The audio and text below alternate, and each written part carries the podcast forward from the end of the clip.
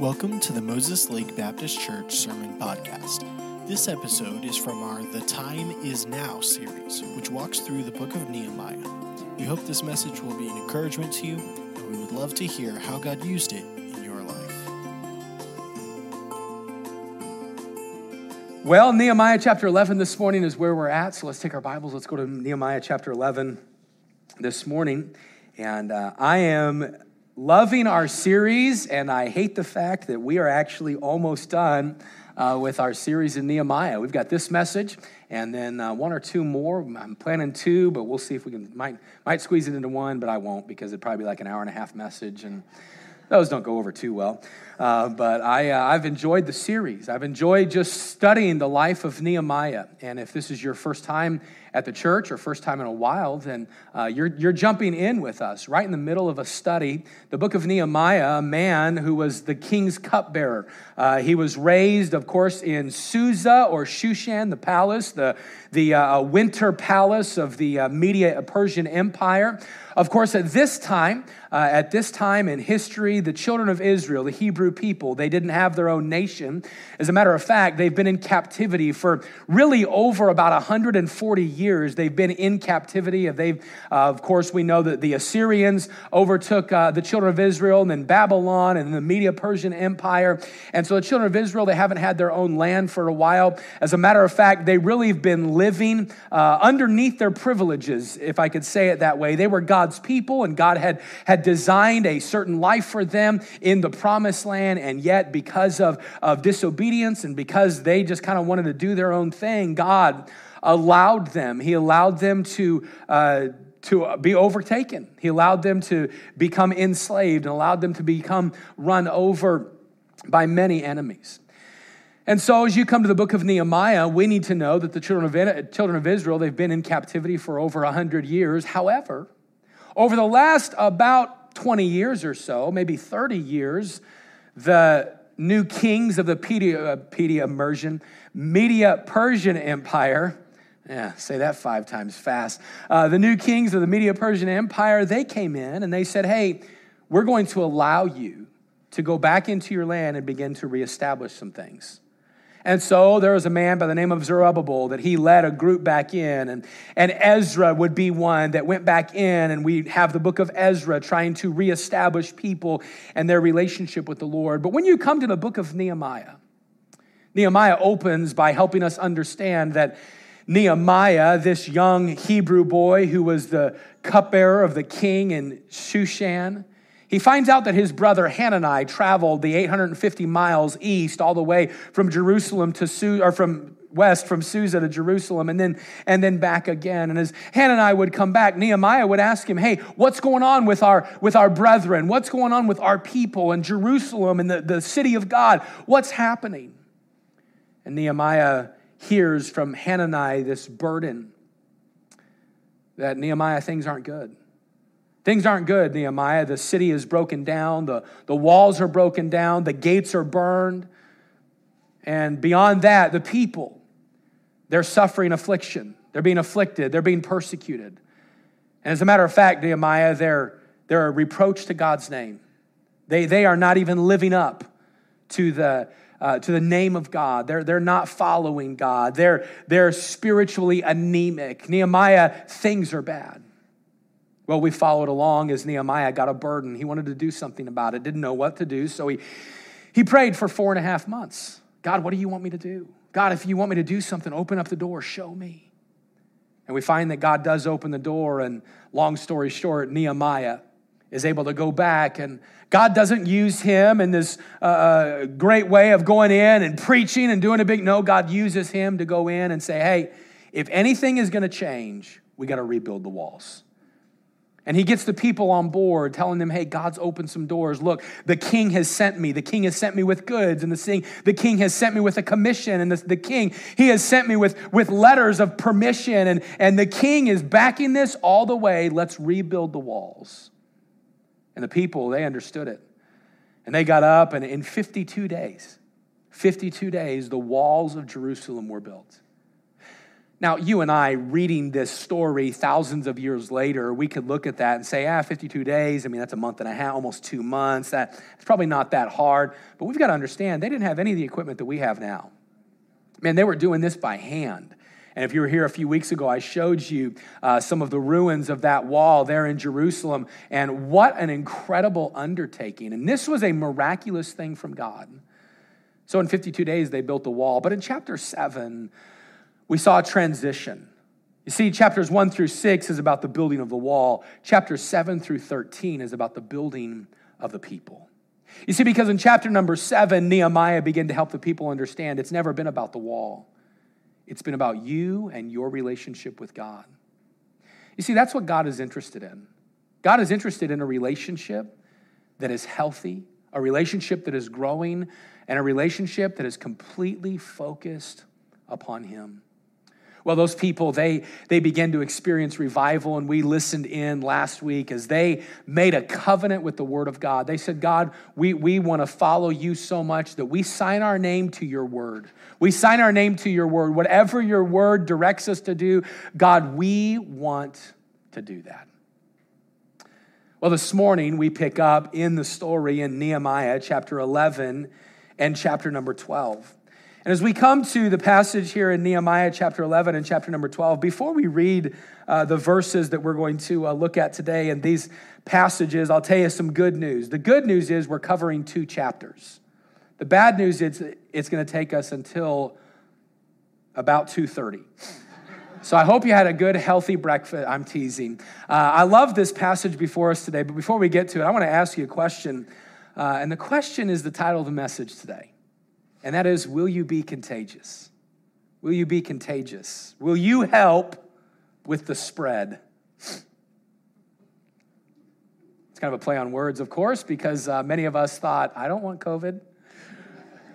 I'm not going to help with the spread. I'm not talking about COVID or any sort of sickness. There are other things other than sickness that can spread. Uh, have you ever noticed how a, uh, a yawn spreads? You've been in a room where, you know, it's like you're feeling fine. And then one person goes,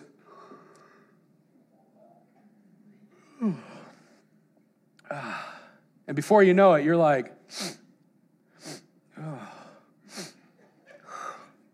oh, I don't know. I don't know why I'm yawning. You ever noticed a yawn spreads? Uh, some other things that spread, hunger spreads. Really, it does. If you hear someone else's stomach start growling, or you hear somebody start talking about how hungry they are, pretty soon you're going, Yeah, yeah, I'm, I could eat too. Yeah, I'm hungry. Maybe that's not you, but that's me, and you can tell. I like to eat. Uh, you ever tried to talk to somebody and then you scratch your face and they uh, scratch their face?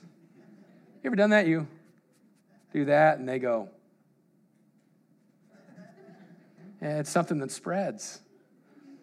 Um, maybe if I talk about insects, if I talk right now about that one time that that spider began crawling right down the center of the back of my neck, and the hairs on my neck begin to stand up, and I, man, it, it it tickled, and it was, if I begin talking about that, pretty soon someone's gonna go, If I begin to really talk about it, my mom's gonna go, okay, stop. There's certain things that just spread. I think about laughter. Laughter spreads. On, uh, on Thursday night, we had Pastor Chappell, Paul Chappell, here from Lancaster Baptist. At the church in Lancaster Baptist, there is a lady by the name of Mrs. Downey. And uh, she sits on the, of course, it's a large auditorium, but if you're on the platform, Mrs. Downey always sits on, on the, my, the platform's left side and second or third row. And you know what? In, in every, every uh, uh, online service, in everything that you hear out of Lancaster, you'll hear Mrs. Downey's laugh. You'll hear Mrs. Downey, and she's one of the sweetest, godliest ladies. And every time Mrs. Downey laughs, people just start laughing. I think about my mom and my sister. Every time my mom or my sister start laughing, people start laughing. usually it's because they're snorting as well. But there's certain things that spread. You've been around somebody who has an infectious smile. You know, someone that they just walk in the room and, and really just a few minutes go by and many people around them, they're just, they're just smiling. They're just, it, it's just an infectious smile, an infectious charisma about that person.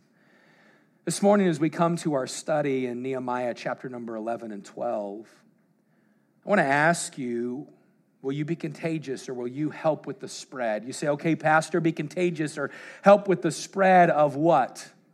Well, I'm glad you asked. So take your Bible if you would and let's stand. Let's go to Nehemiah chapter 12. Nehemiah chapter 12 this morning. We're going to read just one verse as we get into our study today. Chapter number 12, and just one verse. The Word of God says this It says, Also that day they offered great sacrifices and rejoiced. Nehemiah 12 43. And rejoiced because, or for God had made them rejoice with great joy. The wives also, and the children rejoiced, so that the joy of Jerusalem was heard, even afar off. The joy of Jerusalem was heard, even afar off. Wow. Now, I understand that just really at, at first glance, we could read that and say, okay, what does that mean? When it says right there at the end of the passage or the end of the verse that the joy of Jerusalem was heard afar off, basically this means that the praises of the people in Jerusalem during this time, a time of dedication that we're going to see, the praises literally echoed throughout all of the valleys around Jerusalem. And people all around heard it, and people all around wondered, man, something is going on there. Man, what is happening there? What, what's happening in Jerusalem?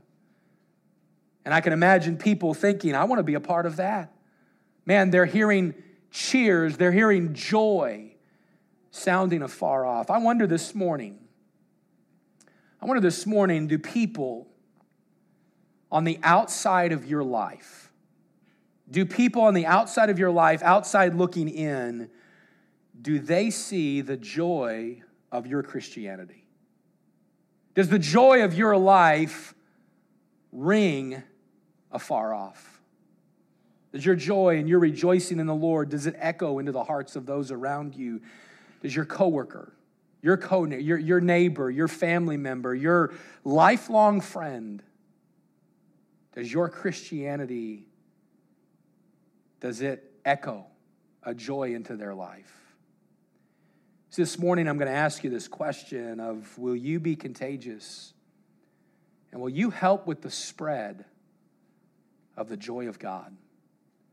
Will you allow God's joy to be like an infectious smile in your life that other people see it and they say, wow, I want what they have?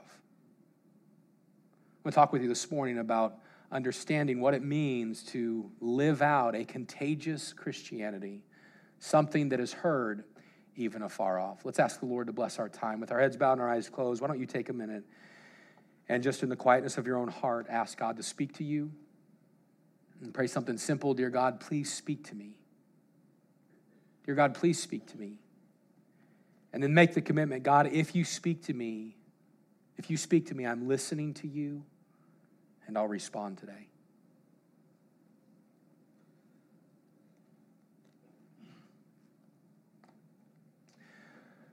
Lord, thank you so much for the Word of God. Thank you for how you can use it in our lives. And this morning, Lord, I pray that as we get into your Word, I ask you, God, that you would help us to be challenged by your Word. Help us, Lord, to be convicted. I pray, Father, that you would use it to encourage us, to strengthen us for this week. And Lord, ultimately, that we would leave uh, changed, desiring to grow closer to you, to be more effective for you. Lord, I pray that you'd help if there's someone here this morning that does not know that heaven is where they would spend eternity. I pray that today you would help them to make the decision to put their faith and their trust completely in you. We love you, Lord. We thank you for your love. Please bless our time. In Jesus' name we pray. Amen. You go ahead and be seated. As you come to Nehemiah chapter 12 and verse number 43, uh, I listen and I read that verse and I think, man, what a testimony. What an incredible testimony, a testimony of people rejoicing, a celebration so impactful that it was heard literally uh, uh miles away. You ever heard something like that? You ever heard a celebration going on or, or something happening and you wanted to be part of it?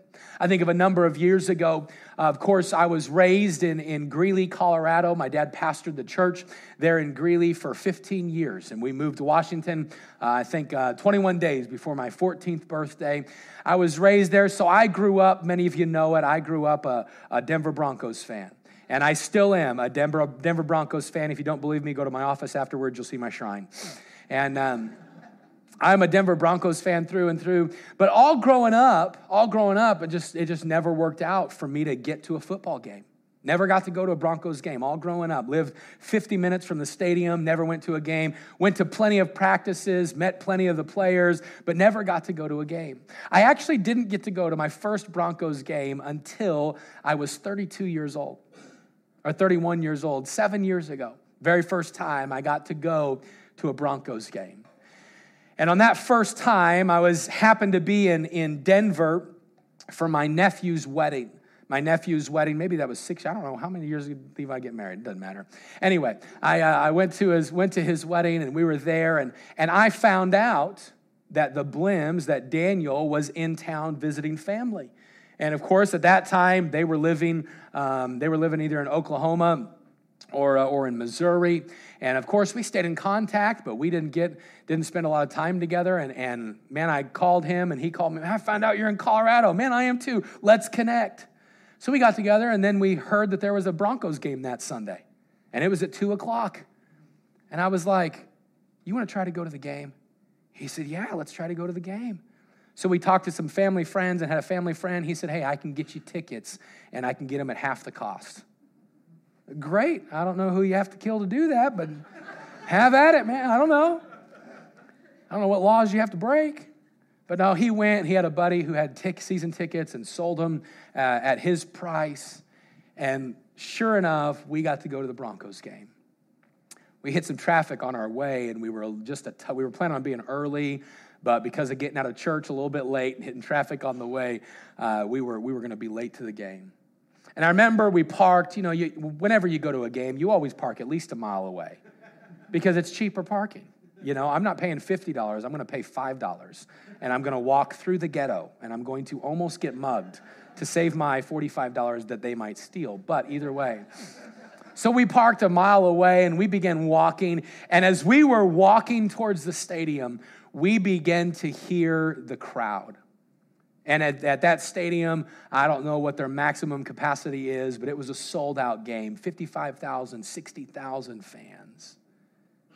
And as we began to walk from, from a mile away, we heard the noises of the, of the fans. We heard everyone cheering. Of course, you could hear the speakers a little bit, but even over the, the sound system, over the sound system, I heard the cheers of people. And we heard the one side cheering Denver, one side Broncos, Denver, Broncos, and they're just cheering. And it was echoing through the neighborhoods, and a mile away, it felt like I was right there. You know what I said? Hey, let's go. We gotta go. We gotta move faster, man. Let's get there faster. Come on, the, come on, let's go. He hadn't been to a game for years. I had never been to a game, and we booked it as I mean, we walked as fast as we could, all the while hearing. You know what I thought in my mind? I don't want to miss what's taking place there. Man, I, I want, it sounds so fun. Man, this is going to be so exciting. I don't want to miss a second of it. When you and I come to Nehemiah chapter number 12 and verse number 43, that's the mindset of people outside of Jerusalem what had taken place on this day and on this uh, time. And when you come to Nehemiah chapter 11 and 12, you find the dedication of the wall and the dedication of the people taking place. And it was a celebration so loud that it echoed through the valleys. As you come to chapter number 11, the wall has been built, the people, they're experiencing revival, and now, uh, now they're deciding to put people into the city. And let me just give you a few thoughts. Nehemiah 11, verse number 1, it says, And the rulers of the people dwelt at Jerusalem, and the rest of the people also cast lots to bring one of ten to dwell in Jerusalem, the holy city, and nine parts to dwell in other cities. Up until this point, up until Nehemiah chapter 11, most people were not living, most of those from Jerusalem, they were not living actually in Jerusalem. They were living on the outskirts, and while they were staying there, maybe in, in tents or in campsites to help build the wall, most of them did not live there. But now that the wall is built, now there's a, a compelling going out. Hey, who's going to come and live in Jerusalem? And before they could really even volunteer, Nehemiah has this idea.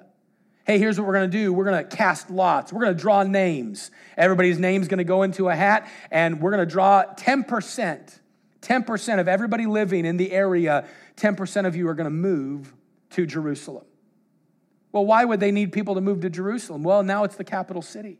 It's the place that if anybody's going to attack, they're going to attack the capital city. It's the place where now there's a lot of, uh, of uh, dealings that need to go, and there's a lot of uh, dealings regarding the nation that need to take place and transpire there within the community. And we need people, we need leaders to come and to move to Jerusalem. And so there are people moving to Jerusalem. As you come to Nehemiah chapter 11, the the really all of Nehemiah 11 is a list. You can go and read it on your own time. It's a list of all the people that began to repopulate Jerusalem. This is just a matter of a few days that all of these things are, are taking place and they're repopulating Jerusalem. When you come to Nehemiah chapter number 12, it deals with the fact that they're celebrating that people are coming to repopulate Jerusalem. Man, this gives us reason to, uh, to shout. This gives us reasons to celebrate. And the first half of the, half of the chapter is about priests from Zerubbabel's day, the days that have been faithful. But then you come to Nehemiah chapter 12 and verse number 27. And Nehemiah 12, 27 through 47, it outlines for us this celebration that took place in their life. It was a celebration celebrating the moving of people to Jerusalem, celebrating the completion of the wall, celebrating the devotion of their heart to the Lord. It was something that was really a big to do. It was a big deal. It was so big, in fact, that people of Jerusalem, they were so overjoyed that it was literally affecting all of the lives of those around them. This morning, for the next few minutes, I want us to look at this passage and I want us to be challenged and encouraged with this thought. I want us to be challenged and encouraged to live a life that is so full of joy that it affects the lives of those around us. I want us to notice, first of all, today this that your life, it will overflow with joy, and other people, they will want what you have when, first of all, when you are known for saying yes to God. Your life will be filled with the joy of God, and people will look from the outside in and want what you have when you are known for saying yes to God. Notice, if you will, the verse I read just a moment ago, Nehemiah chapter 11, verse 1 and 2. It says, The rulers of the people, they dwelled at Jerusalem.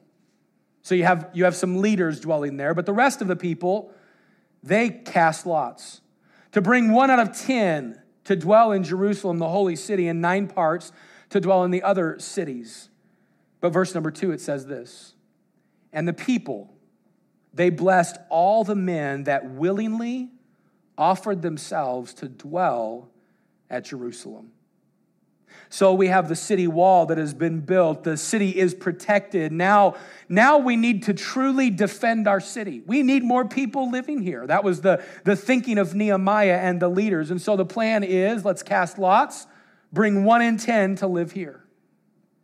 But even though they were casting lots and bringing one in 10 to live there, those 10 that were chosen, or excuse me, the one out of 10 that would be chosen, the 10% that were chosen, they would still have to have a willing spirit to go. The reason they would cast lots is because it would, it would prevent strife. It would help them know that uh, this is something that God had done, God had ordained, that your family would be the one to move there. But verse number two, it says that the people, they blessed those that were willing, that willingly offered themselves to dwell at Jerusalem. Those who were chosen to live in Jerusalem, they could either go because they had to, or they could go because they were willing to. And we read here that the people, they blessed those, they were overjoyed by those who willingly went. And the rest of Nehemiah 11, it lists out, lists out all the people that willingly went. They were, they were on God's list as those who said no to their own plans and said yes to what God wanted. I just want to say this morning that part of the reason they experienced joy at the end of chapter number 12 is because just a few days later they were willing to say yes to God. And I want you and I to know that joy, it comes when we say yes to the Lord. Joy in life, real joy. And I'm not talking about this morning, when we talk about uh, joy, we're, we're not talking just about an outward happiness although I believe that joy will affect us outwardly, we're talking about an inward stability that says, I trust God through any circumstances. An inward stability that says, not only do I trust God through all my through any circumstances, but I know that God is completely in control, and in that I can find joy. In the fact that God is in control, I can find joy. And there's a joy that comes in your life and my life when we say yes to the Lord. And I don't know about you, but I want to be the guy who is noted for saying yes to God. I don't want to be the one who continually says, No, God, I've got this. I want to be the one that says, I'll say yes, Lord, yes. The old youth song, I'll say yes, Lord, yes, to your will and to your way. Man, I'll say, Yes, Lord, yes, I will trust you and I will obey. When your spirit speaks to me with my whole heart, I'll agree. And my answer will always be, Yes, Lord, yes. Unfortunately, there's too many Christians today that they're that 13 year old Christian. What do you mean by that, Pastor? Well, they're the 13 year old Christian that says, Okay, yeah, but, okay, Lord, but, okay, God, I know you said this, but there's too many Christians that do that. We don't have that testimony of saying, Yes, Lord. You know what? Joy is going to come in your life as you and I follow God with a yes, Lord attitude. Listen to what Jesus said in John chapter 13, verse 16 and 17. When Jesus said this, verily, verily, or of a truth, of a truth, I say unto you, the servant is not greater than his Lord, neither he that uh, is sent greater than he that sent him. If you know these things, happy are ye if ye do them. Happy are ye if ye do them. Hey, real joy comes as we say yes to the Lord. Your life will overflow with joy. Other people, it's going to echo into their lives. They're going to want what you have, number one, when you're known for saying yes to God, but number two, they're going to want what you have when you are willing to bring others with you. When you're willing to bring others with you.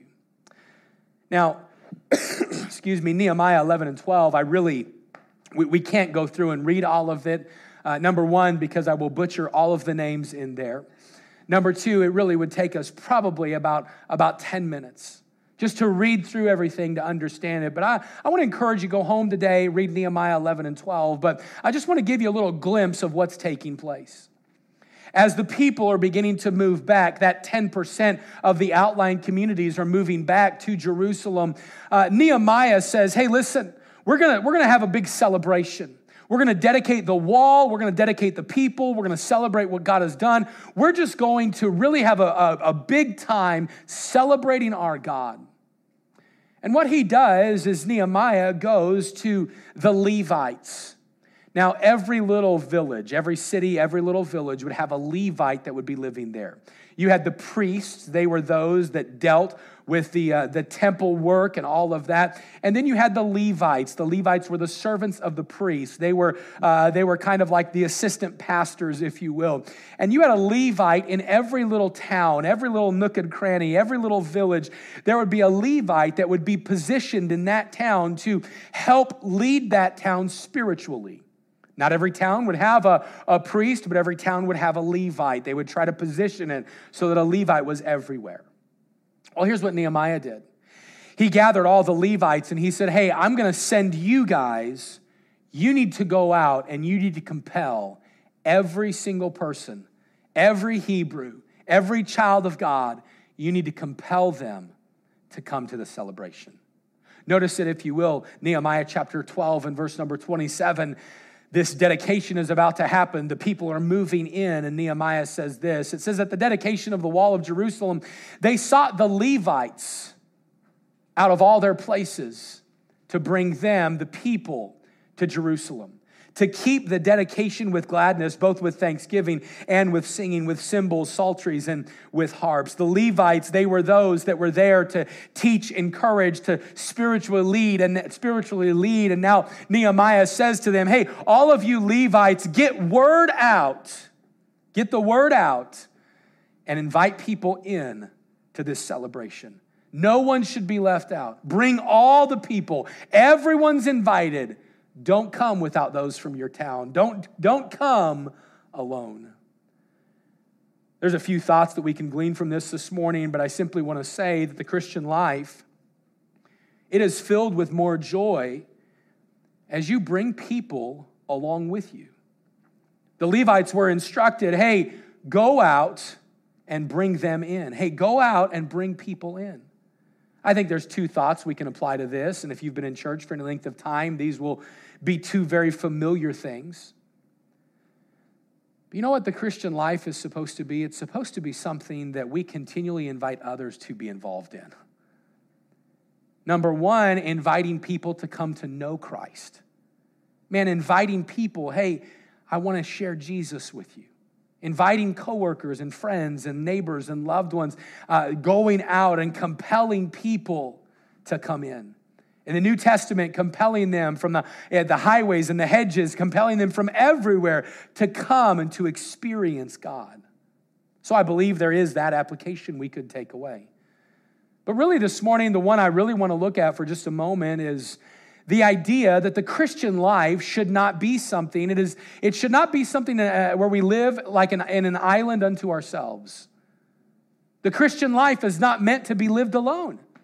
The Christian life is not meant to be something that I alone experience and others on the outside don't get to experience with me. No, the idea I want to look at for just the next few minutes is the thought of bringing somebody along in Christian growth with you. You see, the Levites, they were supposed to go out and they were to invite other people to come to the celebration, worshiping God and thanking God and praising God. Other people of God, they were supposed to go and be an encouragement in their life. Hey, did you hear that there's a celebration and Jerusalem's getting filled? The, the wall is done. Hey, listen, Nehemiah is leading us in a great celebration, praising God. Why don't you come with me? Man, there's that spirit of expectancy. There's that spirit of excitement. There's that spirit of enthusiasm and the spirit of encouragement saying, hey, why don't you join with me as I worship God? I think you and I could take this and we could say this week, this week should be an opportunity in my life that I don't just experience my own Christian growth, but I encourage others around me to grow. I encourage them by talking about the goodness of the Lord, encourage them by uh, speaking about my time in the Word, encourage them by uh, uplifting the name of God in my life and how He has worked. And I just want us to understand that the Christian life, there's more joy in the Christian life when you bring people along with you. I think about watching that Broncos game. Dan and I, we went to that game, and I'll tell you, we had a, we had a great time. Had a great time. You know what I love, though? I love watching a game with other people. I don't know about you. Maybe you're a sports person. You ever watch the game by yourself? It's fun, it's okay. But man, you watch a game with another fan, you're high fiving all the way through. My mom, she has 10% knowledge about football. And that 10% is usually what we re explain to her. But years ago, years ago, my grandfather, her stepdad, he, uh, he was a huge Indianapolis Colts fan. And just because he was a Colts fan, she would watch Colts games. Still to this day, she has no. I could ask her right now, Mom, who's the quarterback of the Colts? And she'd be like, Is Peyton still playing? she, she, and that's fine. That's totally fine. But you know what? You know what's fun? Watch a Colts game with my mom. She doesn't know anything about football, but she will, it will be, you will, you will think she does. Because she'll, something, something will happen and the people will cheer. She won't even know who's cheering. And she'll go, oh, oh, oh, oh. And then we just look at her and she'd be like, what happened? And there'll be times that something will happen. She'll go, Yeah, go, go, go, go. Did we score? Man, you know what? I want to live around Christians like that. You say, What do you mean, Pastor? I want to live around Christians that just get excited about anything going on for the Lord. You know what a lot of Christians do? A lot of Christians, we live in our stuck up world. We live in the stuck up world that says, if it didn't happen for me, then I'm not happy. Man, we should live in a Christian world that says, Man, I rejoice for the victory that you're seeing. Man, I rejoice for the joy that you have in your life. Man, I rejoice for what God is doing. Hey, hey, why don't you rejoice with me? And we, we need to live a Christian life that says, I want you and me to be involved in this together. Man, the Levites, they could have said, well, you know, we're, we're going to go to the celebration. We're not going to bring others with us because, after all, after all, I mean, we are the chosen servants of God. So this is going to be something that it's going to be just for us and us alone. They could have done that, but Nehemiah said, hey, no, no, listen, go out and bring others with you. I looked this morning and I realized that you and I, we have something great. We have something great to share with others, to bring them along with us. And your life, it'll overflow with joy when other people They'll, they'll want what you have when you bring them along with you. I say, thirdly, this morning that our life will overflow with joy and other people will want what we have when we are fully devoted to the Lord. And your life is going to be filled with the joy of God, and other people are going to want what you have when you are fully devoted to the Lord. The focus of Nehemiah 11 and 12 the focus of it centers around the dedication of the wall of the people and of the recent work that was done for God. It is all, Nehemiah 11 and 12 is a result of the revival that we read about in Nehemiah 8, 9, and 10. But the entire dedication, the entire two chapters, it's the people saying, God, we are completely and fully devoted to you. We are completely and fully devoted to you. God, the wall is yours, the city is yours, the people are yours. God, it's all yours. And they, listen, they go all out to do this. How do they go all out in doing it? Well, verse 29 and or 28 and 29, it tells us, and I'm not going to read them all right now, it tells us that they go out, they get all the professional singers over 230 people that come in just for the purpose of leading in worship. And you talk about a choir, you talk about an ensemble. You talk about a group, this, this people, they're going to come up and they're going to just 230 of them. And you know what their job was? Their job, this is super cool. Their job was not to stand in one place as one group and sing. Their job was wherever you go, lead people in praises of God. Hey, as you as you're coming into the city, lead people in singing. As you're walking around the city, lead people in singing. As you're in the as you're near the temple, lead people in singing. Man, this is an all-out celebration saying, God, we want no matter where we go, we want to sing your praises. We want to lift you up. Man, they got the professional singers involved. In verse number 30, the priests and the Levites, they purify themselves and the people and the gates and the walls. They purify. The word the word purify, it means to be unmixed, it means to be without uh, competition. And while this purifying of the priest, doing this, would simply be the sprinkling of a water, it was an outward act showing God, we are completely set apart for you. It was saying, God, we want to be pure before you. We want to be uh, uh, have an unmixed heart before you. We want to have an uncontaminated life following you. So they had this purity that they did during this time. They, they worshiped God in song during this dedication. They purified themselves. They set themselves apart during this dedication. Verse 31, it tells us that they praised God. Man, they openly and outwardly praised God. Look at verse 31. Nehemiah says, Then I brought up the princes of Judah upon the wall, and I appointed two great companies of them that gave thanks whereof one went on the right hand upon the wall toward the dung gate. And if you read verse 32 all the way down through verse number 40, uh, it says the other just went up the other side of the wall. Here's what happened this is crazy. You remember those city walls, how I told you how wide they were? They could be uh, 20 to 30 feet wide, so people could literally stand up there and walk. Uh, chariots could ride up there. They got people. And Nehemiah broke uh, two huge groups of priests and Levites and singers up into two, two parties. He said, All right, you guys, you're going that way. Go up the wall all the way toward the furthest gate. Hey, you guys, go up this way. Go up the wall and always go toward the furthest gate. And what happens as you read verse 32 through verse number 40 is as they left that centralized area where they were, they began to go and they began to envelop that city from the walls just singing the praises of God. And all the people were down on the ground, walking, all of them towards the temple, just singing and worshiping and praising God. And their praise, it was a, a directed praise. Verse number 40, directed completely to God. It was an organized praise. It wasn't just chaos, it was organized by Nehemiah and it was a unified praise. The people were united in it, they were all in. You say, Pastor, what do all of those points, what is all of this with the dedication? What, what can we learn from it?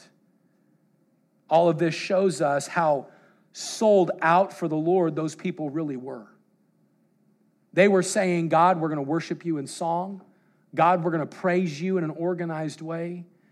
And God, we are all in. I'll say this morning that joy Joy comes in the Christian life, not only as we say yes to the Lord, but as we completely sell out for the Lord. You know, they were saying, they were saying, God, we spare no expense. God, we want everyone to see you. God, we want not only our words, we want our actions, we want everything in our life to point to you in the Christian life, real joy and this contagious joy that would help others want what we have, it comes as we recognize that He holds the keys to real joy and He holds the keys to real life, and nothing outside of Jesus Christ is going to fulfill the void in my life that He was made to fill. I mention the passage often, but in John chapter 6, in John chapter 6, Jesus has recently just spoken to many of his disciples, not just the 12 apostles, but to many of the other followers. And he had just preached a message basically saying, I am the only way to heaven. He actually said to them, If you don't eat of my flesh and drink of my blood, you cannot go to heaven. And, and he was not talking, talking literal. He was talking, You have to partake exactly of what I'm teaching. You have to believe in me and me alone.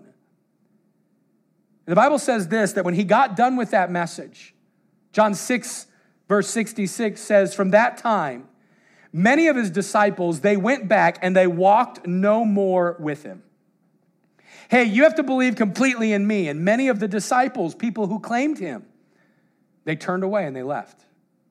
At that moment, Jesus turns to, to the apostles, to the 12, and he says a question to them Will, will you also go away? Are you going to leave too? And notice what Peter says. And Simon Peter answered him, Lord, to whom shall we go?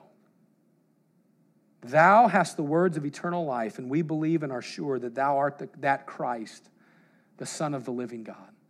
You know what John was saying, or what Peter was saying? Peter was saying, I, We get it. God, to whom shall we go?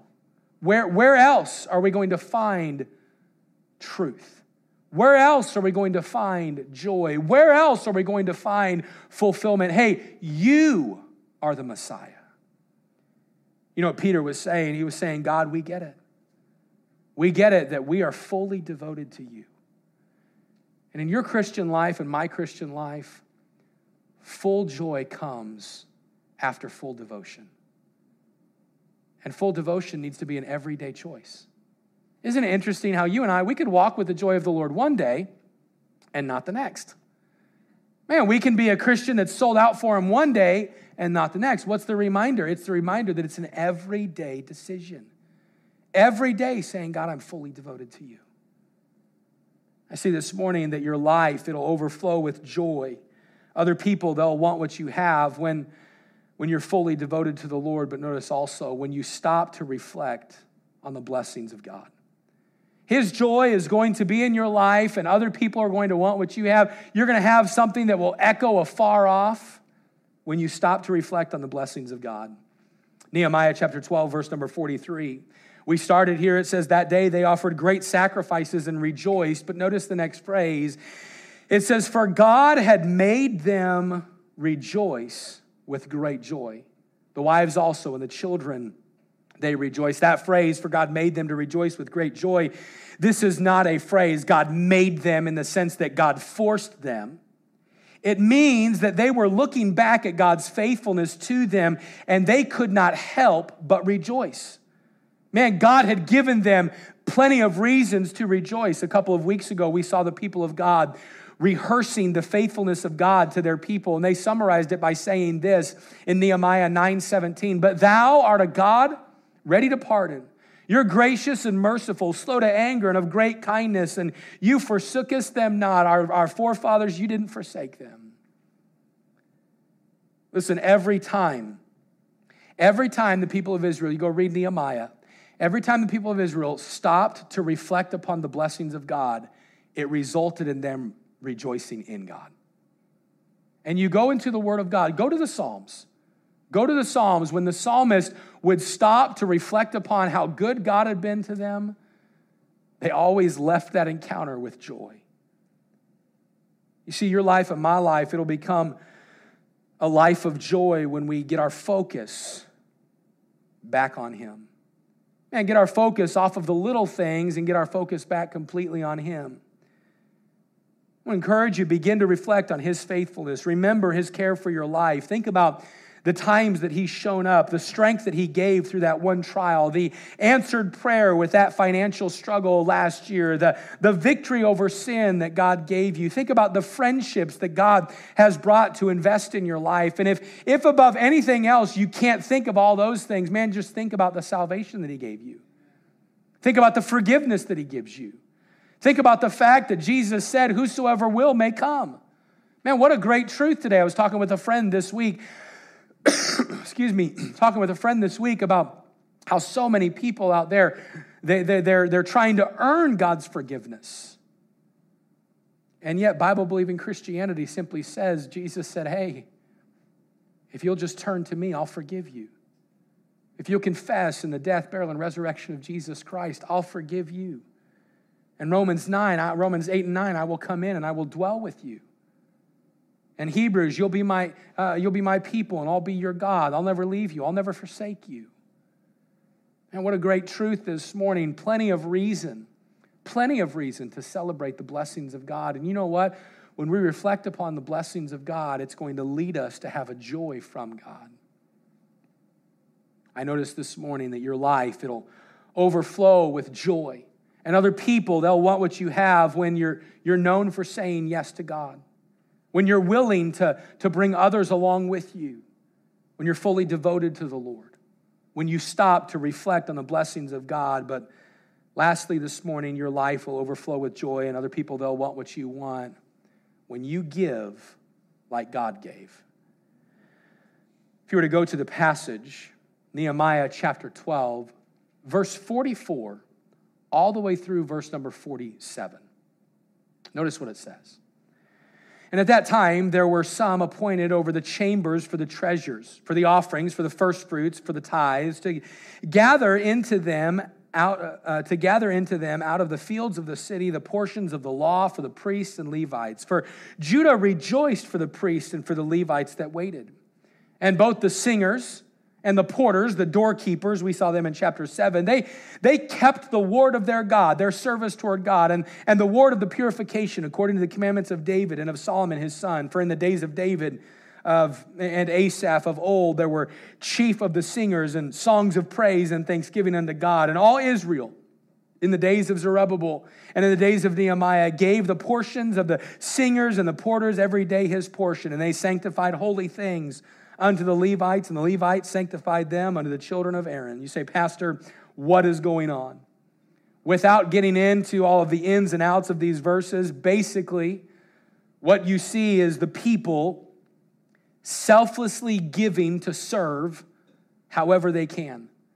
The priests and the Levites, they begin to oversee the temple and the projects like they were supposed to. The singers and the doorkeepers, they begin to step up and to give of their time and their abilities to serve the Lord as they had been asked. The people give so sacrifices can be made. Purifying keeps happening. And joy was coming into their lives, and others were wanting what they had because they were learning to give like God gave. You see, the people, they were selflessly giving to serve the Lord in whatever ways they could. And in your life and mine, a person that truly gets a glimpse of God is going to act like God. And God, He's a giver. Think about these verses with me this morning. John 3:16, you know it. For God so loved the world that he gave. That he gave. He gave his only begotten Son, that whosoever believeth in him should not perish, but have everlasting life. 1 Timothy 2 5 and 6, there is one mediator. There's one God and one mediator between God and men, the, the man Christ Jesus, who gave himself a ransom for all to be testified in due time. Philippians chapter 2 talks about his humility in giving, that he made himself of no reputation and took upon him the form of a servant and be, was made in the likeness of men. And being found in fashion as a man, he became obedient unto death, even the death of the cross. Man, he humbled himself and gave himself freely. Ephesians 5 Husbands, love your wives, even as Christ also loved the church and gave himself for it. The principle I'm simply pointing out is giving, giving brings joy. Not just giving financially, not just giving, uh, giving of substance. No, in Nehemiah, they, they were giving financially, yes, but they were giving of their time. They were giving of their abilities. They were saying, God, however we can be involved in pointing to you, we want to do it. They were giving like God gave. How did God give? Well, He gave sacrificially, He gave selflessly. In our giving, it doesn't start just with a bunch of stuff. We give, we learned this last week, we give by first off just giving ourselves. Giving our time to, to serve others, it brings joy. Giving our resources to bless others, that brings joy. Giving your money to invest in others and in His work, it, it brings joy. Giving your words to speak encouragement to people, uh, it gives joy. They were overflowing with joy, and their testimony was so powerful that others were wondering what was going on because they were giving like God gave. They were saying, God, we are all in. What an incredible testimony these people have had here in Nehemiah 11 and 12. They were so filled with God, they were so filled with His joy and with His purpose that their celebration rang out through the hillside.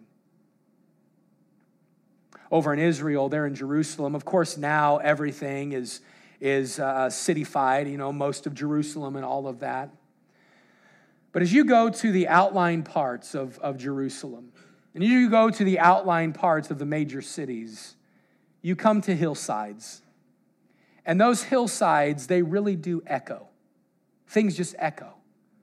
Unfortunately, now, you know what we heard most of the time in Israel, you hear the echo of the mosques through the hillsides.